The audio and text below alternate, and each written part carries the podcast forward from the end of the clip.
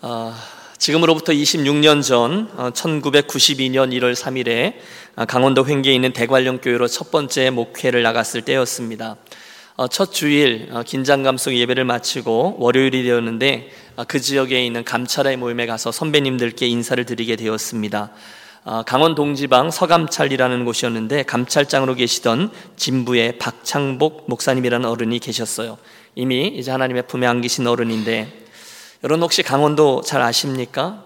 지금은 길이 좋아져서 강원도 원주 지나서 그 다음에 바닷가 강릉까지 쫙 터널들을 포함해서 고속도로로 길이 뚫려 있지만 아, 그 당시에는 원주를 지나면서부터 치악산을 굽이굽이 걸어 올라가고 한참 지나 동계올림픽이 있었던 평창을 지나 이승복 기념관이 있는 속사를 지나 대관령에 이르기 직전에 오른쪽으로 진부라고 그 지역에서 제법 큰 읍내가 하나 나옵니다. 그 외에 이효석의 메밀꽃 필 무렵이라는 소설 아시죠? 그 배경이 되는 나전, 또 장렬, 남평, 정선 그 길이 거기서 시작돼요. 어, 지금은 모르겠는데 그때까지만 해도 오일장이 여전히 서던 읍내였죠. 바로 거기에 아, 빨간색 건물로 아름답게 지어진 진부 교회당이 자리하고 있습니다. 제 기억으로는 그 해에 성전 건축을 마치고 입당 예배를 드렸습니다. 그런데 거기에 가슴이 칭한 사연이 하나 담겨 있어요. 어, 제가 아직 신학생이었을 때, 그러니까 제가 앞으로 강원도로 목회를 나갈 것이라는 생각조차 해보지 못할 때의 어느 날, 그 기숙사에 있던 후배 한 아이 하나와 이야기를 나누게 되었습니다. 어, 졸업하면 뭐 할 거니? 라는 저의 질문에 그 후배가 어, 시골에 가서 단독 목회를 할 거예요. 라고 대답했습니다. 이게 의외였어요. 왜냐하면 그 당시 저희가 20대 초반이었거든요. 그 나이 때 신학생들은 의뢰히 대학원을 간다거나 또는 유학을 꿈꾼다거나 그런 이야기들을 많이 했는데 이 친구는 그 어린 나이에 감히 목회를 단독 목회를 나가겠다는 거예요. 명환이란 이름의 후배였는데 성격도 좋고 운동도 잘하고 노래도 잘하고 해서 누구에게나 사랑을 받는 후배였습니다. 그런데 그 대화를 하고 여름방학이 끝나서 다시금 개강을 했는데 충격적인 소식을 듣습니다. 그 명환이가 방학이라서 교회 고향 교회 가서 여름 성경학교를 잘 섬기고 마지막 날 그 교사들과 아이들을 데리고 뒤풀이 겸 물놀이를 갔다 그만 심장마비로 하나님의 부르심을 입은 겁니다. 문제는 몇 년 후에 제가 어, 강원도로 목회를 나갔는데 아 그 친구가 바로 그 감찰장이신 박창복 목사님의 이대 독자 아들이었던 거죠. 깜짝 놀랐어요. 이야기가 계속됩니다. 목사님은 그 시골 교회를 오랫동안 섬겨 오셨고 또 그 당시에 교회당 건축을 시작하셨는데 여러분 읍내 이거 시골 교회가 다 그렇죠. 교회 이런저런 시험거리들도 있고 또 그 와중에 건축비도 충분치 않아서 교회 큰 어려움을 만나셨다는 거예요. 그런데 그 신학생 이대 독자 아들이 여름 성경학교로 고향 교회 와서 잘 섬기고 그만 그렇게 호련히 세상을 떠난 겁니다. 동네가 떠들썩하고 모두들 와서 위로하고 목사님의 아들의 장례를 치르고 그러면서 이런저런 교회 가족들의 마음이 다 녹아버린 거예요. 목사님 이런 어려움을 겪으셨는데 이러면서요. 그리고 나서 제가 듣기로는 목사님이 그 장례 때 들어온 조의금들을 다 건축원금으로 들여서 성전 건축이 무사히 맞춰지고 이후에 교회가 평안하게 되었다는 겁니다. 그때 제가 이제 깨달은 거죠. 아, 스토리가 없는 헌신이 없는 그런 성전 건축은 없구나라고 말입니다. 어, 우리 한국 사람들은 오래전부터 교회당 건축에 대한 이런 아름다운 헌신의 스토리들을 많이 가지고 있어요.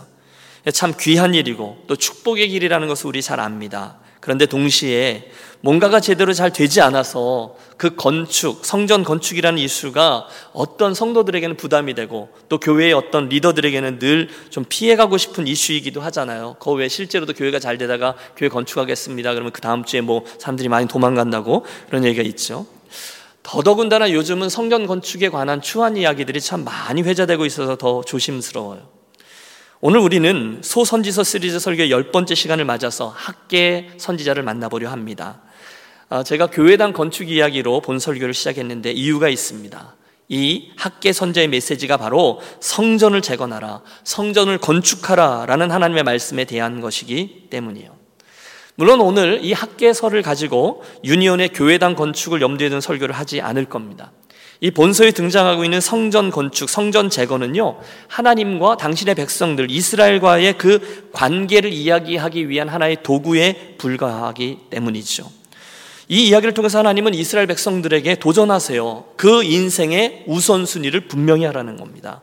한번 따라해 주십시오. 인생의 우선순위. 하나님의 회복을 선포한 선지자. 예. 어, 서론이 좀 길었는데요. 여러분 학계서를 이해하기 위해서는 본서의 역사적인 배경을 좀 더 아시는 게 필요합니다. 지금까지 우리가 아홉 명의 선지자들을 쭉 살펴왔는데 그 소선지서들은 대부분 북이스라엘과 남유다가 멸망하기 전에 주셨던 말씀들이었어요. 호세야와 아모스는 북이스라엘에게 주신 선지자고요. 다른 나머지 선지자들은 남유다의 백성들에게 주신 말씀이었는데 백성들은 이 말씀들을 청종하지 않아요. 그 결과 북이스라엘은 아수르에게 남유다는 바벨론에게 멸망하게 됩니다. 특별히 남유다는 어, 수도였던 예루살렘 성은 물론이거니와 절대로 무너지지 않을 거다라고 생각했던 예루살렘 성전 자체도 완전히 폐허로 변하는 수모를 당합니다. 그리고 그 다음 이야기죠. 많은 이들이 바벨론 땅에 포로로 끌려가게 돼요. 바야흐로 70년간의 포로기가 시작되게 된 것이죠. 그동안 이스라엘은 자기들의 잘못을 깨달았고 회당을 중심으로 한 신앙생활에 최선을 다하고 그렇게 역사가 흘러가며 이 바벨론 제국이 멸망하고 바사 즉 페르시아가 출현하게 됩니다. 그리고 주전 539년 드디어 저 유명한 페르시아의 새로운 왕이었던 고레스가 칙령 하나를 발표하죠.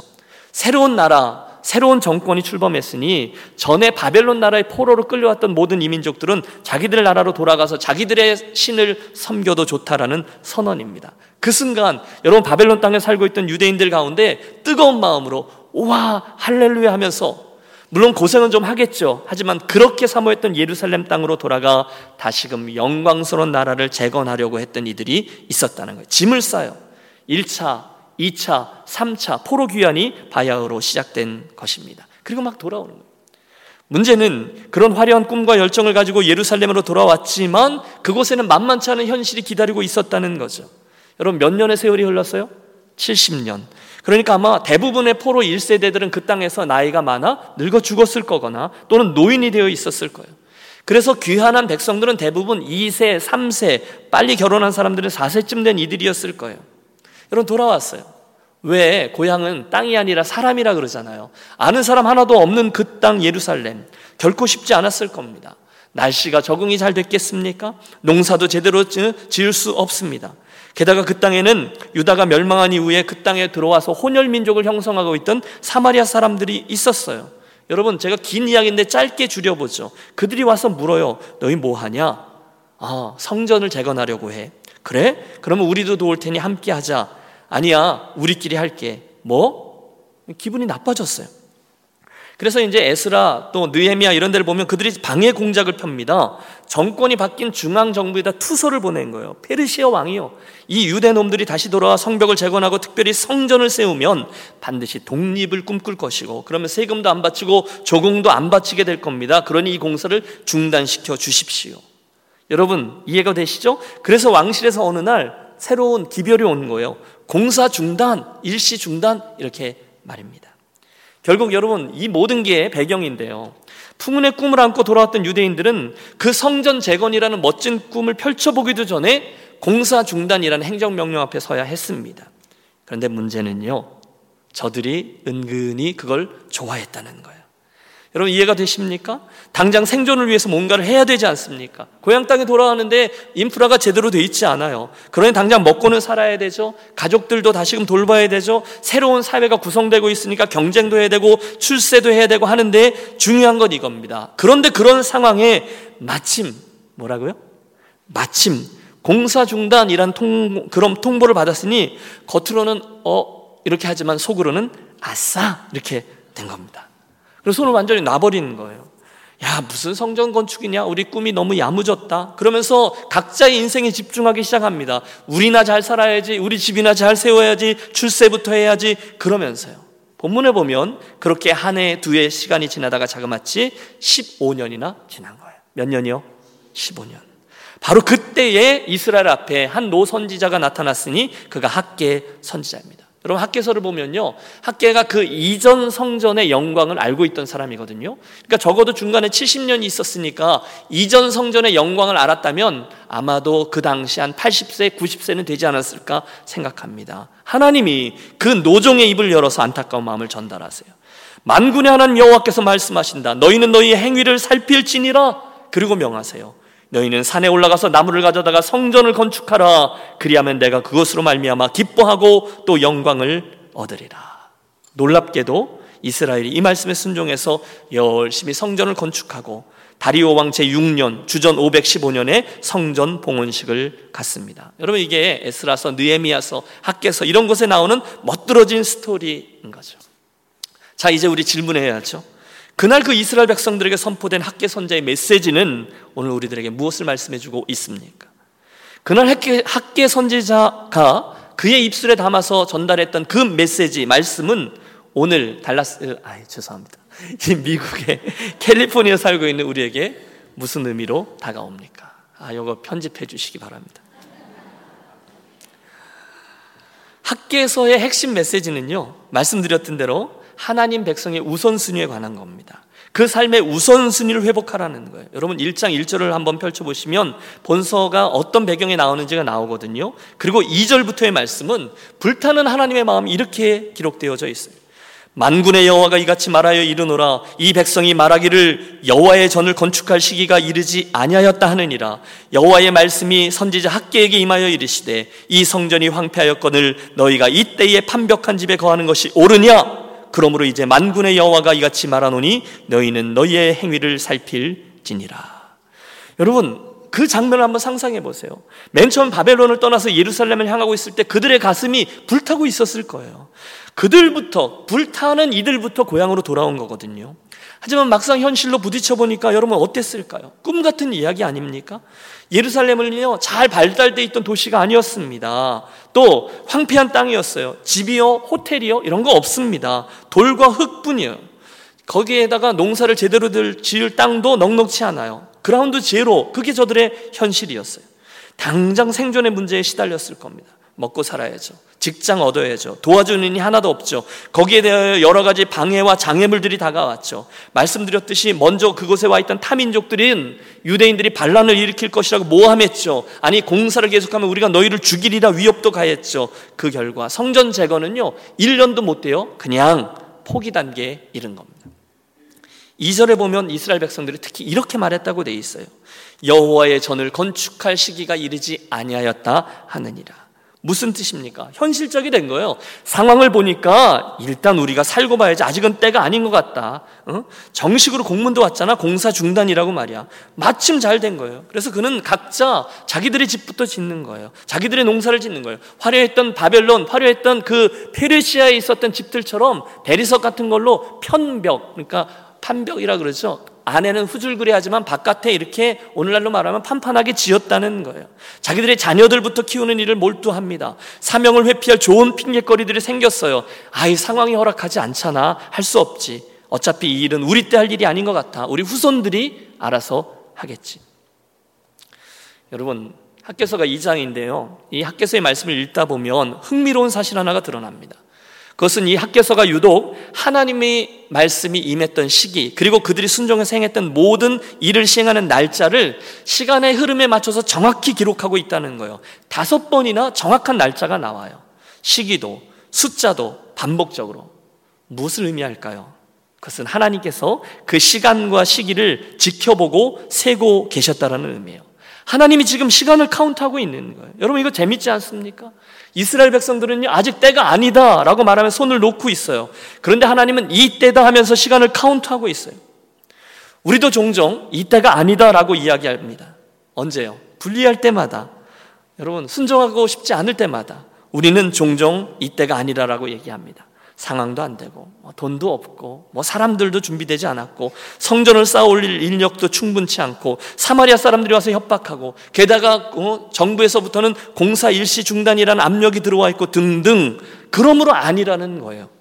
그런데 그럼에도 불구하고 저들이 움직여야 될 분명한 이유가 하나 있는데 그것은 하나님께서 지금이 그때다라고 말씀하고 계셨다는 거예요. 여러분 이 상황이 이해가 되시죠? 상황이 녹록치 않은 거예요. 힘들어요. 그런데 사마리아 사람들이 와서 방해를 해요. 옳거니 핑계거리를 잡았어요. 에라 잘 됐다. 이왕 이렇게 된 거 그만하자. 마침 공사 중단이라는 공문도 왔잖아. 이렇게 된 거예요. 사실 신앙생활을 할 때도 그럴 때가 있죠. 사실은 많죠. 아, 이번 주일에는 꼭 일찍 일어나서 온 가족이 예배 시간에 맞춰가서 정성껏 예배해야지. 오랜만에 철든 생각을 한 거예요. 그리고 아침에 일찍 일어나 보니 아유 막내가 열이 좀 나는 거예요. 뭐죠? 마침입니다. 여러분 따라해 주세요. 마침. 아이고 안 되겠다. 하루 쉬자. 마침 애가 아파.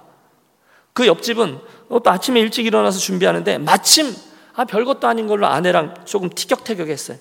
에 기분 나빠. 나 오늘 교회 안 가. 웃으시는 분들 좀 수상하신데요.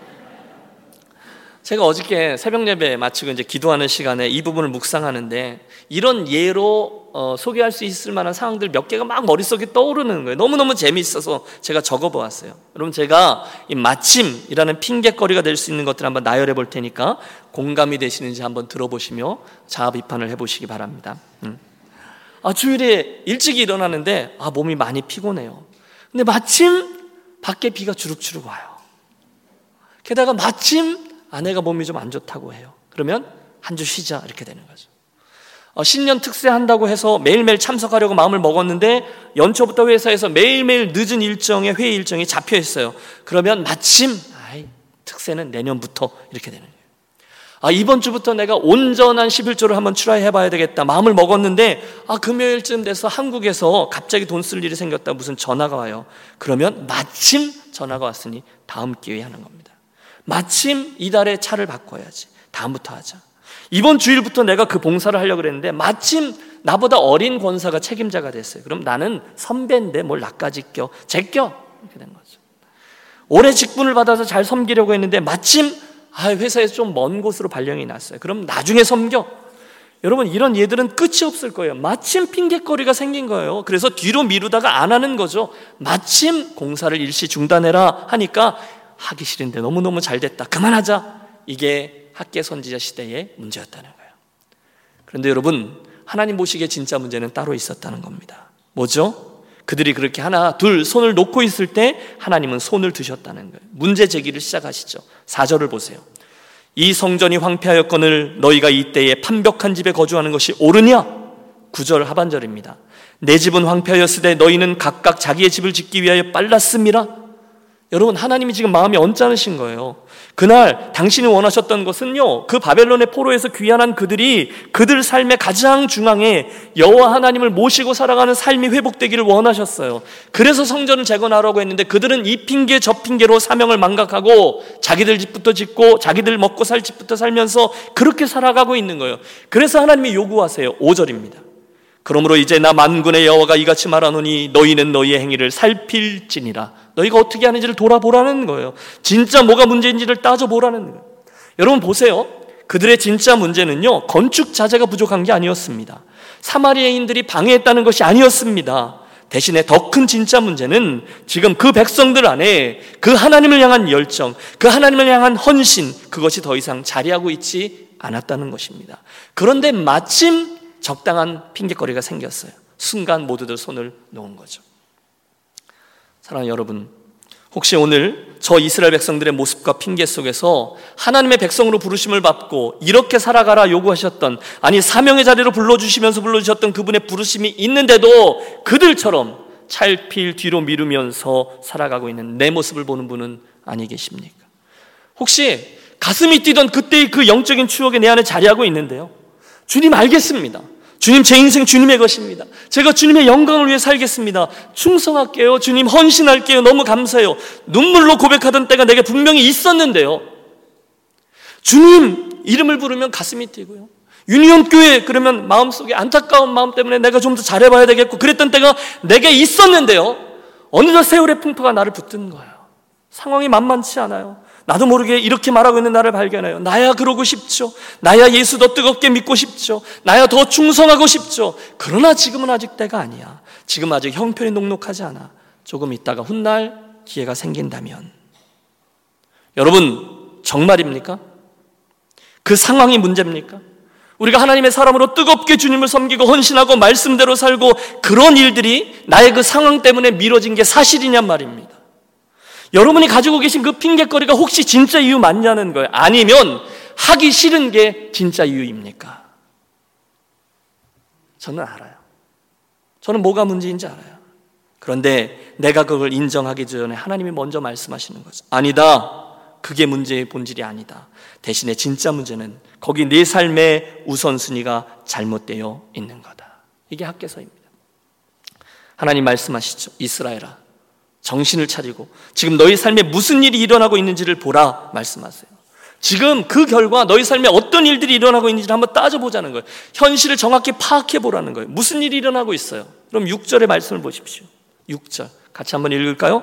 너희가 많이 뿌릴지라도 수확이 적으며 먹을지라도 배부르지 못하며 마실지라도 흡족하지 못하며 입어도 따뜻하지 못하며 일꾼이 삭슬 받아도 그것을 구멍 뚫어진 전대에 넣음이 되느니라. 와. 여러분 지금 이야기가 그 당시 이야기지만 오늘 우리들에게 적용하면 딱 오늘 나의 문제를 정확히 진단하고 있는 문제라고 생각지 않으십니까? 이상하게 될 듯 될 듯 한데 잘 안 돼요.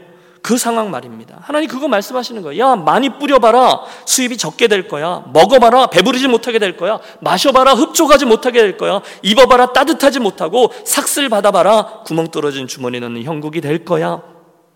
여러분 지금 하나님의 이 말씀에 나온 리스트들을 보세요. 곡식을 뿌리고 거두고 먹고 마시고 옷 입고 일해서 월급 받고 등등은 저와 여러분이 오늘 매일 하는 거예요. 우리 이민자들이 매일매일 하는 거예요. 문제가 뭡니까? 그렇게 애를 쓰는데 그렇게 수고를 하는데 현실은 그 노력한 만큼 돌아오지를 않는 거예요. 돌이켜 보면 한숨만 나오는. 가만히 있어봐. 언제 세월이 이렇게 됐지? 그 정도인 거예요. 늘 부족해요. 잘 안 돼요. 그런데 하나님이 그 말씀을 해주시는 거예요. 그거 아니? 내가 그랬어. 그 말씀입니다. 이유는 분명합니다. 정작 하나님께서 바라시는 것은 따로 있는데 내 백성들이 그걸 알면서도 그걸 뒤로 하고 엉뚱한 것들에 정신이 팔려서 거기에 눈이 팔려서 그것 쫓으면서 달려가는 걸 보면 하나님이 말씀하시는 거예요. 결국 그렇게 해서 너희가 진정한 만족을 얻지 못한다니까. 그래서 너희가 늘 허덕이고 늘 쪼들리고 한 거야. 아니 여러분 구절의 말씀을 보면요 더 잔인할 정도로 자세합니다. 구절을 한번 보시겠어요? 함께 합독합니다. 너희가 많은 것을 받았으나 도리어 적었고 너희가 그것을 집으로 가져갔으나 내가 불어버렸느니라.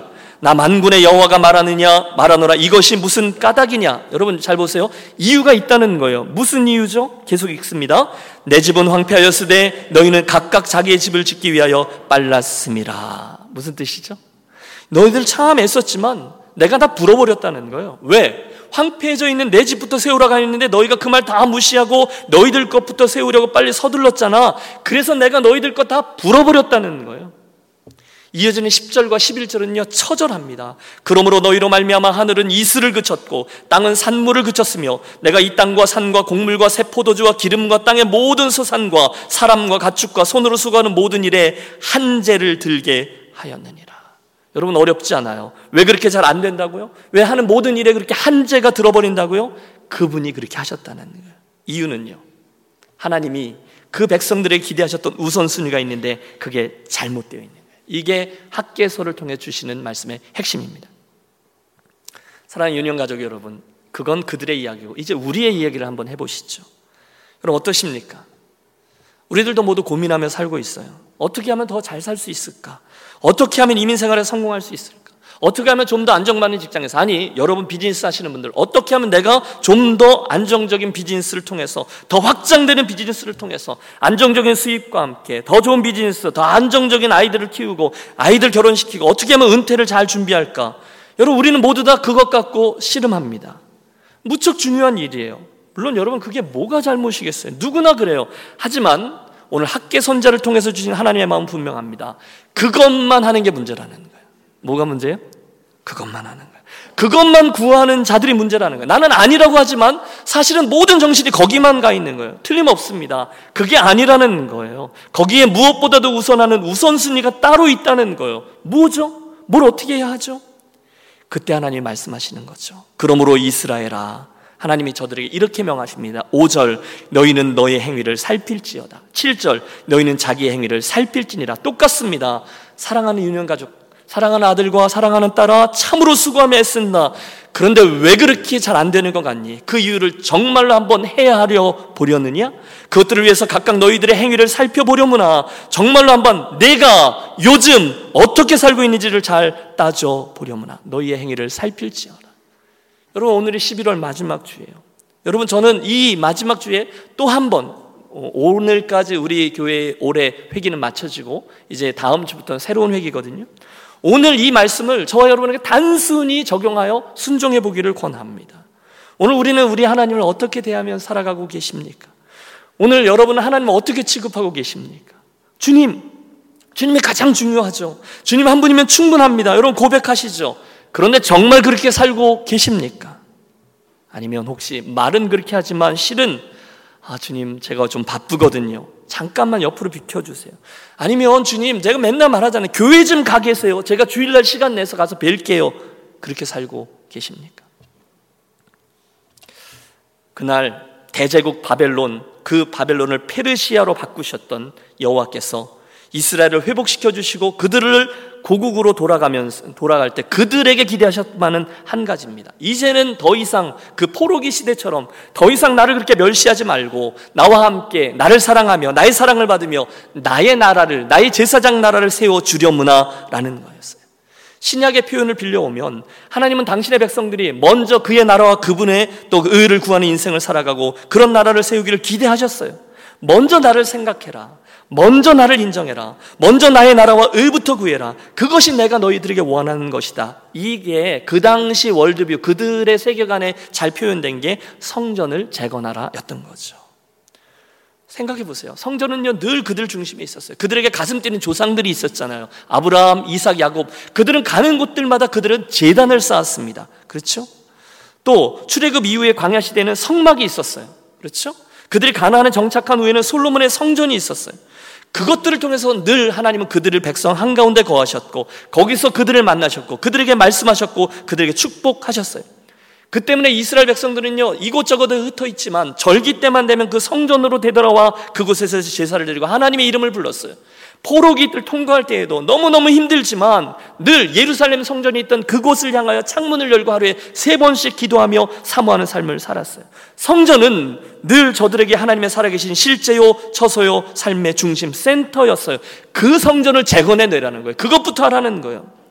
그래서 이스라엘 그걸 해요. 흉내를 내요. 순종하려고 해요. 그런데 뭐라고요? 마침 뭔 일이 생기니까 옳거니 하면서 아이 상황이 안 되니 이건 아직 때가 아닌가 보다 하고 손을 놓아버렸어요. 하나님이 그 마음의 깊은 곳을 보셨어요. 그게 안타까우셨어요. 그래서 말씀하시는 거죠. 따지는 거죠. 내 집은 그렇게 황폐하게 해놓고 너희는 그렇듯 판벽한 집에 거하느냐? 그게 말이 되냐? 여러분 하나님이 얼마나 마음 상하셨는지 아십니까? 그렇다면 너희들 한번 해봐라. 너희들 수고 한번 해봐라. 열심히 뛰어봐라. 그런데 그렇다고 너희들의 땅에 그 산에 그 곡물에 그 기름에 그 소산에 그 육축에 그 손으로 수고한 모든 일이 정말로 잘 될 듯 싶으냐? 이게 하나님의 도전입니다.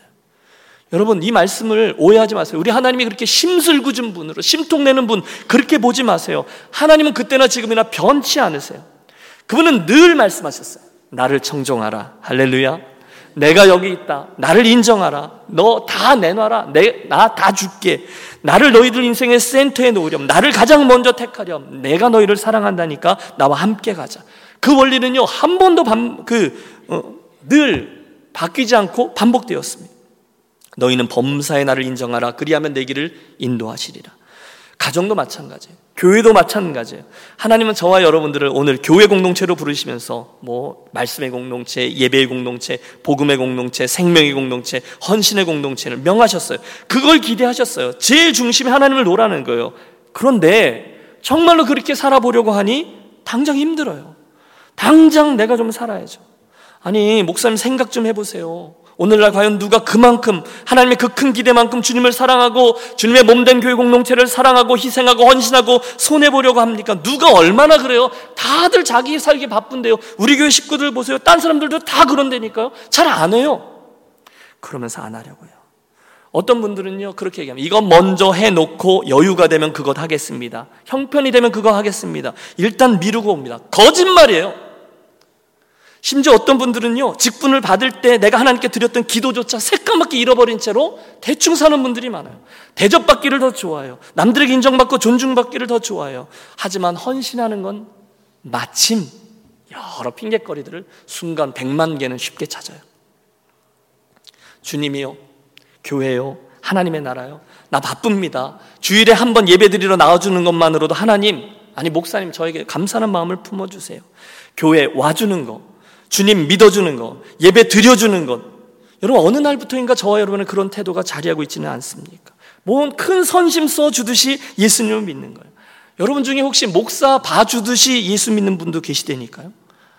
아, 좀 기다리세요. 제가 이것만 좀 해주고요. 그리고 여유가 생기면 그때 할게요. 좀 보채지 좀 마세요, 하나님. 여러분, 이렇게 예수 믿는 분들 많아요. 여러분, 말라기서 때 우리가 좀 더 할 거예요. 말라기서 보면요. 이스라엘 백성들이 하나님을 그렇게 망령 때 여겼어요. 그러면서 범패스럽다 그랬어요. 왜 이렇게 범패스러운 거? 하나님이 너무 많은 걸 요구한다는 거예요. 그냥 이것 받고 조용히 계세요라고 상한 재물들 드리면서 그러고 있는 거예요. 그러니까 하나님이 너무너무 화가 나셔서 성전문을 닫을 자가 있었으면 좋겠도다 화를 내셨다는 거예요. 오늘 저와 여러분 어떻습니까? 우리는 하나님의 1등이라고 입으로 고백해요. 그러나 실상 대할 때는 늘 2등이나 3등으로 돼요. 하나님 우리를 늘 1등으로 대하시는데 우리는 그렇게 행하고 있어요. 여러분 어떠세요? 김 목사는 어떨까요? 오늘 왜 저렇게 목사님 해대시냐? 그러시는 분 계세요? 여러분 함께 기억하겠습니다. 그때나 지금이나 하나님의 이 마음은요 조금도 바뀌지 않으셨어요. 하나님은 당신의 사랑하는 백성들이 오늘도 당신을 중심으로 한 그런 인생을 살아가기를 기대하고 계신 줄로 믿습니다. 그게 성전이라는 거예요. 의미를 그렇게 부여하는 거죠. 그 성전을 제대로 지어야 되는데 인생의 집들부터 지어보려고 애쓰는 이들 하나님 기뻐하지 않으세요. 우리는 다 알아요. 하나님이 뭘 기뻐하시는지를 알아요. 그런데 일부러 모른 척 할 때가 많아요. 핑계거리들을 잘 찾아요. 그 하나님의 우선순위를 인정하지 않는 이들이 많이 있어요. 그런데 아십시오. 하나님은 그걸 기뻐하지 않으십니다. 여러분, 우리 하나님을 만만히 보지 마십시오. 그분은 우리들의 얕은 수에 넘어가셔서 당신 스스로 망령 때 일컬음을 받지 않으십니다. 물론 당신은 선하세요. 물론 당신은 인자하세요. 자비하세요. 하지만 그것보다 더 중요한 것은 그분은 저와 여러분을 정말로 사랑하세요. 그래서 다 주시면서 다 원하세요. 그래서 당신께서 하실 수 있는 일을 하는 거예요. 가장 쉬운 방법이 뭐죠? 우리들의 수입을 제한하시는 거예요. 우리들의 소유를 결단코 늙게 하지 않으세요. 수고롭고 열심히 하지만 그 길목을 누르고 계시는 거예요. 그러면서 말씀하세요. 내 행위를 돌아봐라. 내 우선권부터 회복해라. 그게 포로기에서 돌아온 이스라엘에게는 성전 재건이라는 건축 프로젝트가 되는 거예요. 그 우선순위를 회복하라는 거죠. 아, 그래서 학계선자의 성전 재건 이야기가 나오는 거군요. 알겠습니다. 그래서 목사님, 그 다음 스토리가 뭐죠? 여러분 그 말씀을 들은 그 학계 선자를 통한 말씀을 들은 이스라엘 백성들이 어떻게 반응했나요? 너무도 감사하게도 그 노 선지자 학계의 말씀을 들은 이스라엘 백성들은요 지도자들부터 저 밑에 백성들까지 모두 다 선하게 반응했습니다. 1장 12절의 말씀을 좀 봐주세요. 스알디엘의 아들 스룹바벨과 여호사닥의 아들 대제사장 여호수아와 남은 모든 백성이 그러니까 정치 지도자, 종교 지도자 그리고 모든 백성들이 그들의 하나님 여호와의 목소리와 선지자 학계의 말을 들었으니 이는 그들의 하나님 여호와께서 그를 보내셨음이니라 백성이 다 여호와를 경외하매 할렐루야. 음. 여러분 학계는요 틀림없이 행복한 선지자였습니다. 여러분 보세요. 지금까지 우리가 앞에 살폈던 아홉 명의 소선지자들의 메시지는요, 다 땅에 떨어졌습니다. 회개하라, 돌이켜라, 여호와께로 돌아가라, 목이 터져라 외쳤지만 백성들은 들은 척도 하지 않았습니다. 결국 멸망했죠. 하나님의 심판. 그런데 웬일인지 포로기 이후에 학계 선제의 메시지를 들은 백성들은 그대로 순종의 발걸음을 뗍니다. 여러분 저는 이게요 포로기를 통과하면서 바뀐 고난의 유익이라고 믿습니다. 그들은 학계 선자의 말씀을 하나님께서 하시는 말씀이다. 정말로 그렇게 믿고 받았습니다. 이스라엘이 변했어요. 하나님의 말씀을 받는 모습이 변했어요.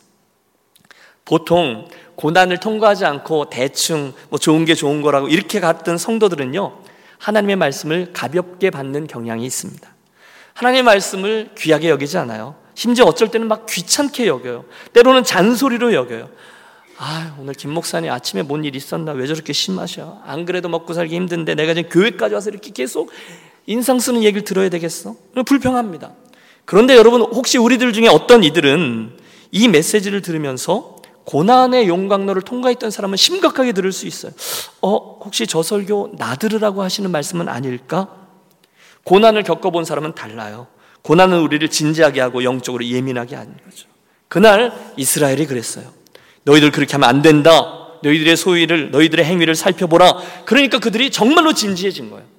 8절 말씀도 들었어요. 너희는 산에 올라가서 나무를 가져다가 성전을 건축하라. 그러면 내가 그것으로 말미암아 기뻐하고 또 영광을 얻으리라. 그러자 그들이 그 말씀을 듣고 정말로 순종해서 산 위로 올라간 거예요. 나무를 벤 거예요. 그리고 소박하지만 성전을 짓습니다. 참 감동적이에요. 그래서요, 저는 본장 12절의 말씀이 너무너무 소중하다고 믿어요. 지도자들과 모든 백성들이 다 같았어요. 수르바벨, 여호수와 모든 백성들이 그들의 하나님 여호와의 목소리와 선자 학계의 말을 들었으니 이는 그들의 하나님 여호와께서 그를 보내셨습니다. 백성이 다 여호와를 경외하며. 얼마나 아름다운 모습인지요. 사랑하는 여러분, 저는 이 말씀 속에 나타났던 그 장면, 그 기적 말입니다. 동일한 순종이 이 미국 땅에 살고 있는 저와 여러분에게 그대로 일어나게 되시기를 소원합니다. 여러분 말씀을 잘 들어주세요. 오늘의 이 설교를 통해서 저와 여러분 한 분한 한 분이 우리들의 인생과 가정과 교회 공동체를 향해서 이 학계 선제의 말씀을 듣는 놀라운 역사가 일어나게 되기를 축원합니다. 그래서 그날 정말로 이스라엘 공동체 안에 변화된 변화의 역사, 회복의 역사가 우리들의 이야기와 간증이 되시기를 축원합니다. 여러분 그날 이스라엘은 얼마든지 다르게 반응할 수도 있었습니다. 아, 또 그 이야기. 아, 또 잔소리 시작이네. 그런데 13절을 보세요. 그들이 그렇게 반응하지 않고 그 말을 청종했어요. 학계의 말을 하나님의 말씀으로 인정했어요. 그러자 놀라운 일이 벌어집니다. 그때에 13절 여호와의 사자 학계가 여호와의 위임을 받아 백성에게 말하여 이르되 나 여호와가 말하노니 내가 너희와 함께 하노라 하셨느니라. 여러분 뭐죠? 하나님이 그때 그들의 그 선택과 순종하는 모습을 보고 약속하신 거예요. 뭐요? 내가 너희와 함께 하노라. 언제요? 그들이 그 말씀을 자기의 것으로 들었을 때, 정말로 순종해야지 생각을 바꾸었을 때, 여러분 그때 이미 상황은 종료된 거죠. 하나님의 축복은 이미 현재형으로 내가 너희와 함께 하리라 임한 것입니다. 여러분 하나님께서 내가 너와 함께 하리라 말씀하시면 이미 끝인 줄로 믿으십시오. 그래서요. 그래서 14절, 15절 그 일의 결과가 어떻게 되었는지를 우리 함께 합독하겠습니다. 그래서 결국 14절 여호와께서 스알디엘의 아들 유다 총독 스룹바벨의 마음과 여호사닥의 아들 대제사장 여호수아의 마음과 남은 모든 백성의 마음을 감동시키심에 그들이 와서 만군의 여호와 그들의 하나님의 전 공사를 하였으니 때는 다리오 왕 2년 여섯째 달 24일이었더라. 뭐죠? 결국 하나님의 원하셨던 대로 헌신하고 성전을 재건해 냈다는 거예요. 그들은 그 선택을 해서 하나님을 먼저 청종하고 하나님에 순종하는 삶의 방식을 회복하게 되었다. 이게 학계서의 간증입니다. 사랑하는 여러분, 하나님의 우리를 향한 소원은 변치 않습니다. 그것은 하나님의 백성들인 저와 여러분이 항상 그분을 가장 최우선순위로 여기고 그분으로부터 시작해서 우리들의 인생과 교회 공동체를 세워나가는 것인 줄로 믿습니다. 이게 우리들에게 있는 성전이에요. 에베소서 2장 22절. 너희도 성령 안에서 하나님의 거하실 처소가 되기 위하여 예수 안에서 함께 지어져 가느니라. 그 방식도 이미 주셨어요. 먼저 그의 나라와 그의 의를 구하라. 그리하면 이 모든 것을 너에게 더하시리라. 여러분 하나님의 이 음성이 저와 여러분에게 분명히 들려지는 아침이 되시기를 축원합니다. 결론 오늘도 저와 여러분은 매일매일의 삶과 선택과 순종을 통해서 우리들의 인생의 성전과 공동체의 성전을 지어가고 있습니다. 그때 중요한 게 뭐죠? 우선순위입니다.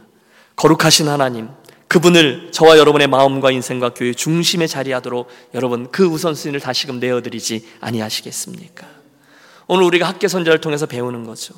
과거에 내가 하나님을 우선하지 않고 살아가던 때와 그때 내가 경험했던 포로기를 그리고 성전을 재건하지 않을 때 우리 인생에 일어났던 일들을 기억하라는 거예요. 그리고 우리 삶을 돌이켜 본 후에 거기서 다시 일어나 성전을 재건해내므로 하나님의 영광스러움을 맛보라는 것입니다. 그러므로 권합니다. 사랑하는 여러분, 우리 인생의 대소사에 있어서 늘 그분을 제1로 여기는 저와 여러분이 되시기를 다시 한번 권합니다. 또 그런 결단이 분명히 있는 이 아침이 되시기를 바랍니다. 혹시 오늘 말씀을 들으시다가 아, 내 인생의 우선순위가 그 사람들처럼 이것과 이것이 바뀌어 있구나 생각하신 분이 계시다면 얼른 이 말씀을 듣고 청종하시고 저와 여러분의 삶을 재조정하십시오. 그래서 결국 그분이 거하시는 성전으로서의 우리의 인생과 교회 공동체와 하나님 나라를 잘 세워나가는 21세기의 성전들이 되시기를 주의 이름으로 축원합니다. 기도하겠습니다. 하나님, 그날 이스라엘 백성들을 향해서 성전을 재건하라 하셨던 말씀을 오늘 우리의 인생과 교회와 하나님 나라를 향한 하나님의 우선순위를 재건하라라는 주의 음성으로 듣습니다. 그날 이스라엘 백성들이 다행히 그 음성에 순종해서 성전을 재건해내고 회복이라는 기적을 체험했던 것처럼 이 아침 들은 하나님의 말씀 때문에 우리로 하나님을 최고의 우선순위로 선택하고 순종함으로 우리의 인생과 교회와 이 세상을 하나님의 성전으로 재건해내는 우리 모두가 되게 하여 주시옵소서 주 예수 그리스도 이름으로 기도하옵나이다. 아멘. 우리 함께 일어나셔서 오늘 말씀 생각하며 결단하겠습니다.